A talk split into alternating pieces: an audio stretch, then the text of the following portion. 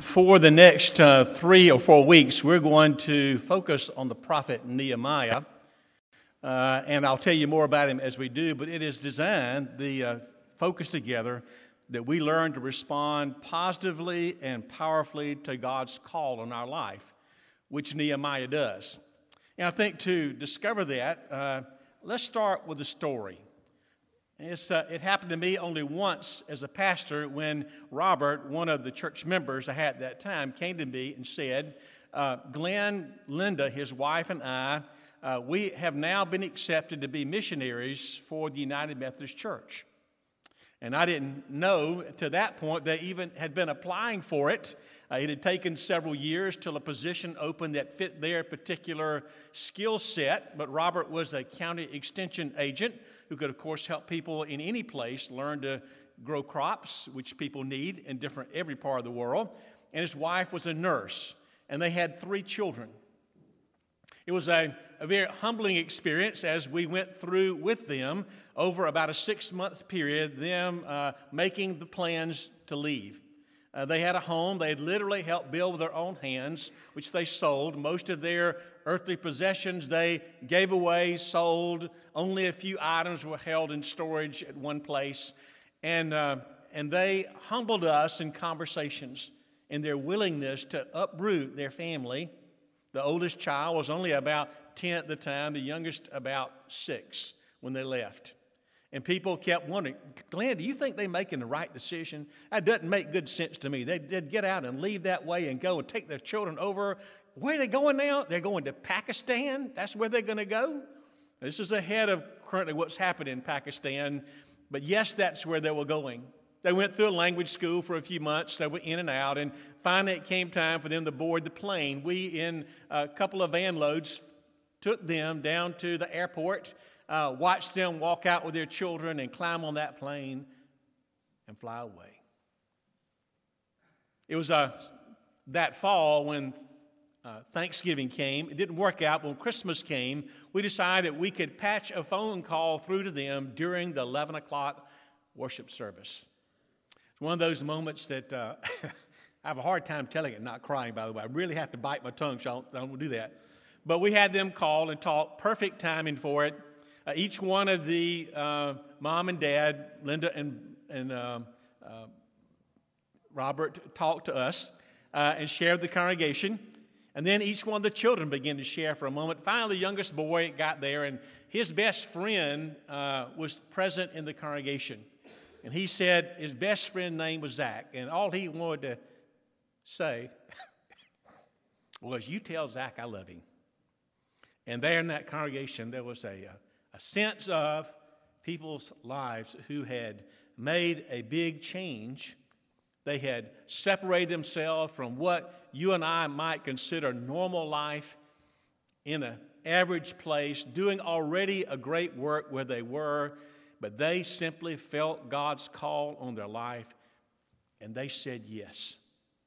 And they did go and spend that time in Pakistan. They were then reassigned to some other locations later than that. There's nothing like seeing it in front of you when someone steps out is obedient to God's call, that everybody scratches their head and wonders, now tell me again, why would somebody want to do that? Why would you go out and do something like that? It really is the same thing with Nehemiah, and the same question about uh, how can God begin to work through us. And there's one major thing that often gets in God's way. You don't notice it so much, but it's there, and that is our comfort zone that really gets in God's way a lot of the time. You need to know that Nehemiah was just like other Jews at that time. They were a people who had been taken in captivity out of Jerusalem, out of Judea, and they were now over at Susa. That's a current city that is in Iran, fairly near the Pakistan border. And that's where he was. The king was there and he had been there for, and though some had traveled back, he still remained in the place. He had a good job, by the way. He had a government job. He really had a good government job. He was the cupbearer for the king. That meant he always drank before from the king's cup before he did, and, and he always wanted to know the people around him. He was a trusted person whose life was always in a comfortable place because he was always near the king all the time. That's where he found himself. That was the life that Nehemiah was living until the verses I read to you. But then God spoke to Nehemiah and let him know through the conversation of a brother and friends who came what it was like in Judea. What is it like over there? Tell us something of it. And telling that story, what he did is he disturbed his comfort zone. I want you to think with me for a moment about how comfortable we are. Not sitting in the pew, by the way. Let's go a little bit farther than that. In fact, I'm going to ask you in just a couple of minutes if you would, uh, to someone near you, turn and give them a rating on your comfort scale between 1 and 10. 1 is the lowest level of comfort, and 10 is the greatest level. Can you do that? Just a minute. Then I'm going to tell you what I want you to look for when you answer the question. What is it that makes us comfortable? Are you able to pay your bills? That means is there some financial security around you? Are you able to feed your family, provide for those in need? You have dependable transportation, a place to live. Are your kids in school, or maybe that's beyond children to grandchildren? Do you have extra time and resources to relax sometime and get away? Involve your children in activities beyond just the things of schooling and what happens at home. Those are components we might use to describe our comfort zone. You know, that everyday life that seems to have uh, our basic needs met and some more. And we have people around us that support that as a network of family and friends. And maybe that's what we find strong in your life. On a scale, turn to somebody next to you. I want you to rate your own self and how well you're comfortable. What is your comfort zone between 1 and 10? Go ahead, just take a moment and tell them that.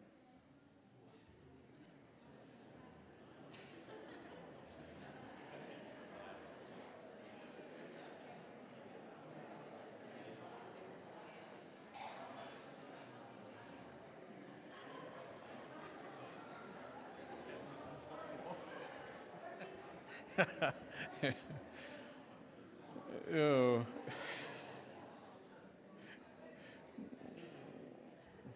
Okay, did you find it yet? There's, there's, more conversation than a number going on there. I can tell that. Somebody, somebody's explaining it.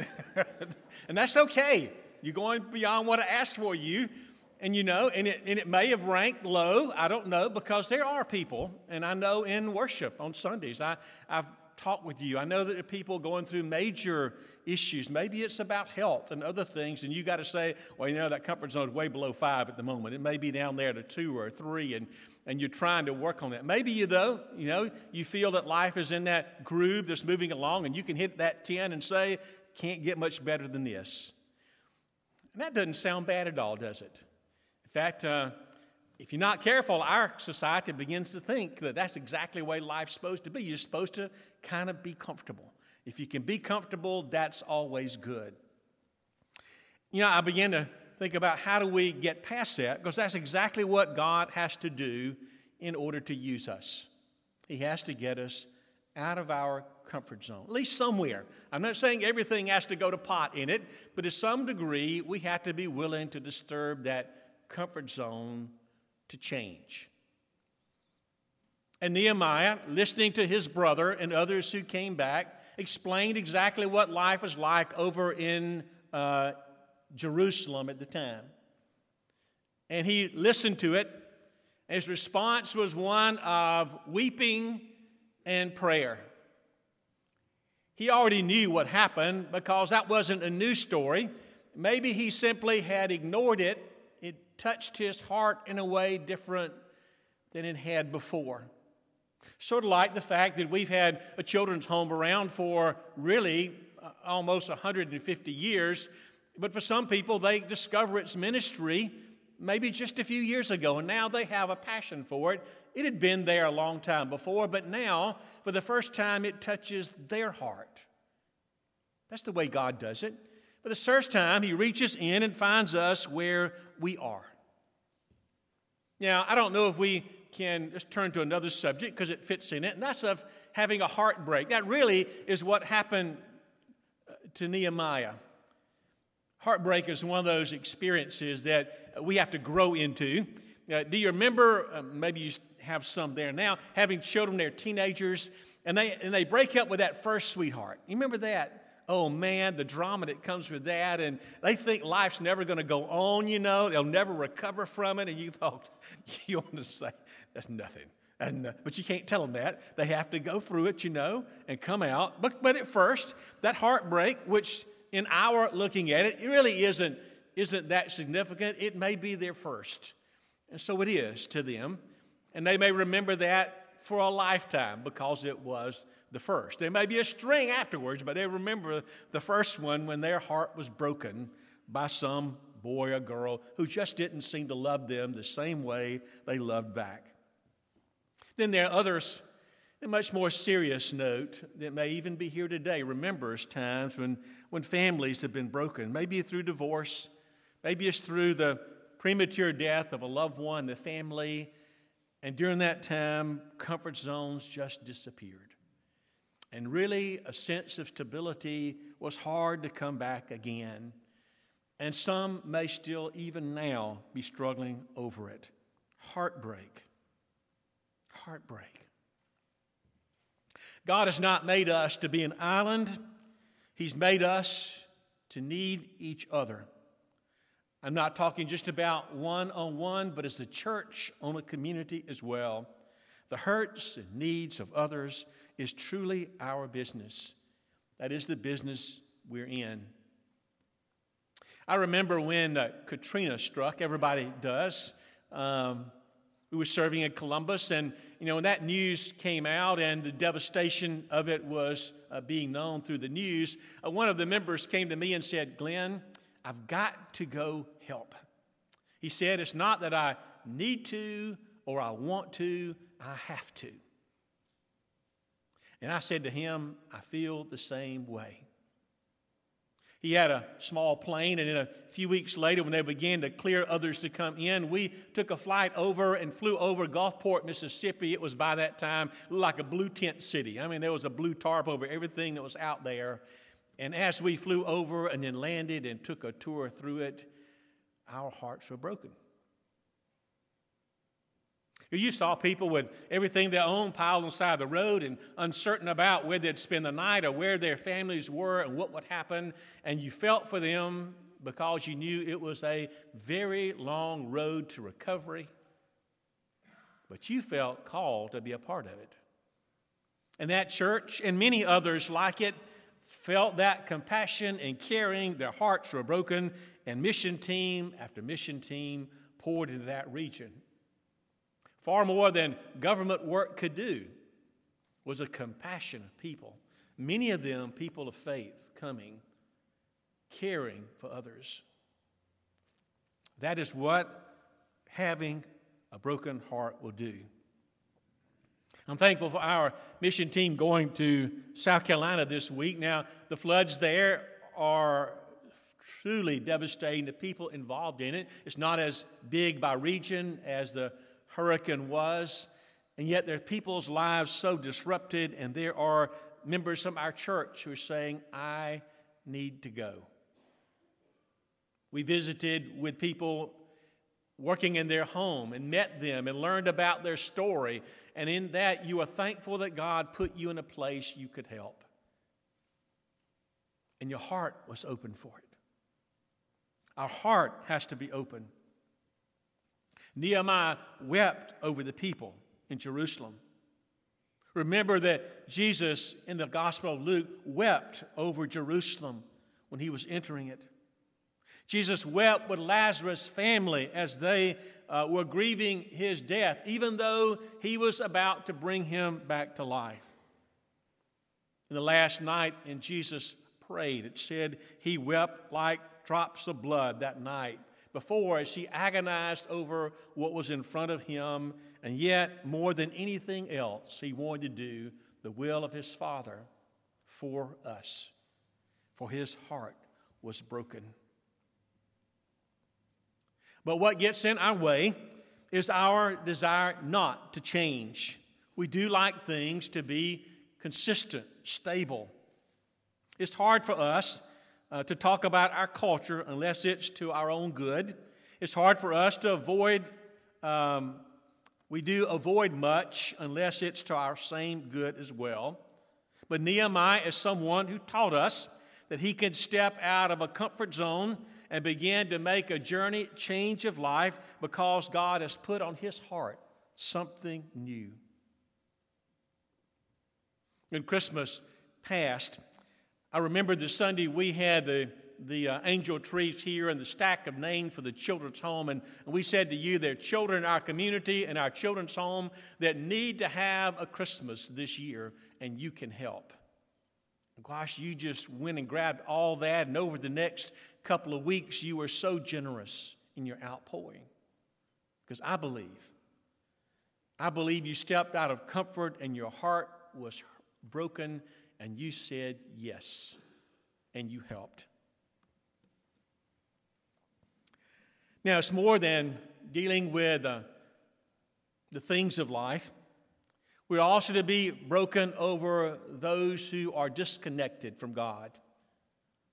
Our community has a lot of them.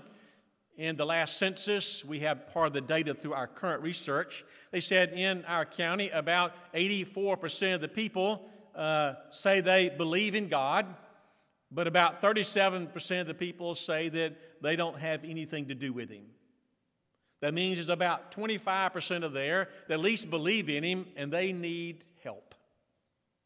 Those people we need to have a heart for. A heart for those who today may seem very comfortable where they are, but do not know the love of the one who has made them. I pray for God to make us uncomfortable, to help us to step out of our comfort zone and see there are those around us that need compassion they need to hear the love of Jesus in their life. Maybe their struggles are other things, but they need to know that as well. That's what he teaches us.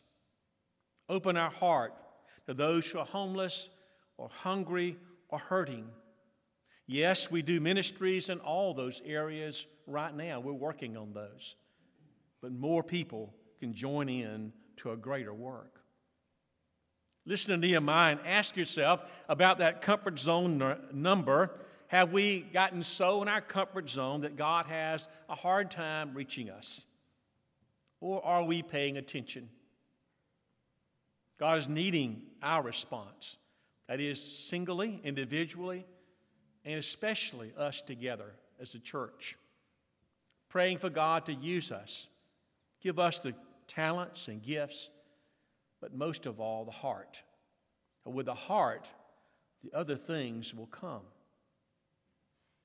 Now, there's a prayer I want us to share together. I'm going to have just a couple of words to share with you after that, but I want us to share together Wesley's covenant prayer. It's going to appear on the screen for you. Uh, it is not the same as what's in your hymnal. It's kind of a little modernized version to it. Uh, you can find it on page 607 if you wish to use that uh, as your reference as we say it. But I want you to pray this with me out loud. Will you please? I am no longer my own, but yours. Put me to what you will, rank me with whom you will. Put me to doing, put me to suffering. Let me be employed for you or laid aside for you, exalted for you or brought low for you.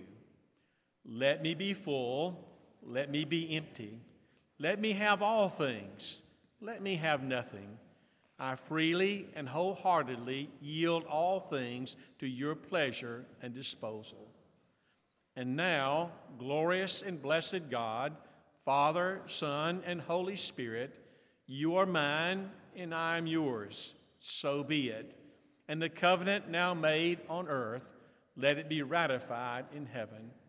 Amen. That is a prayer for the heart.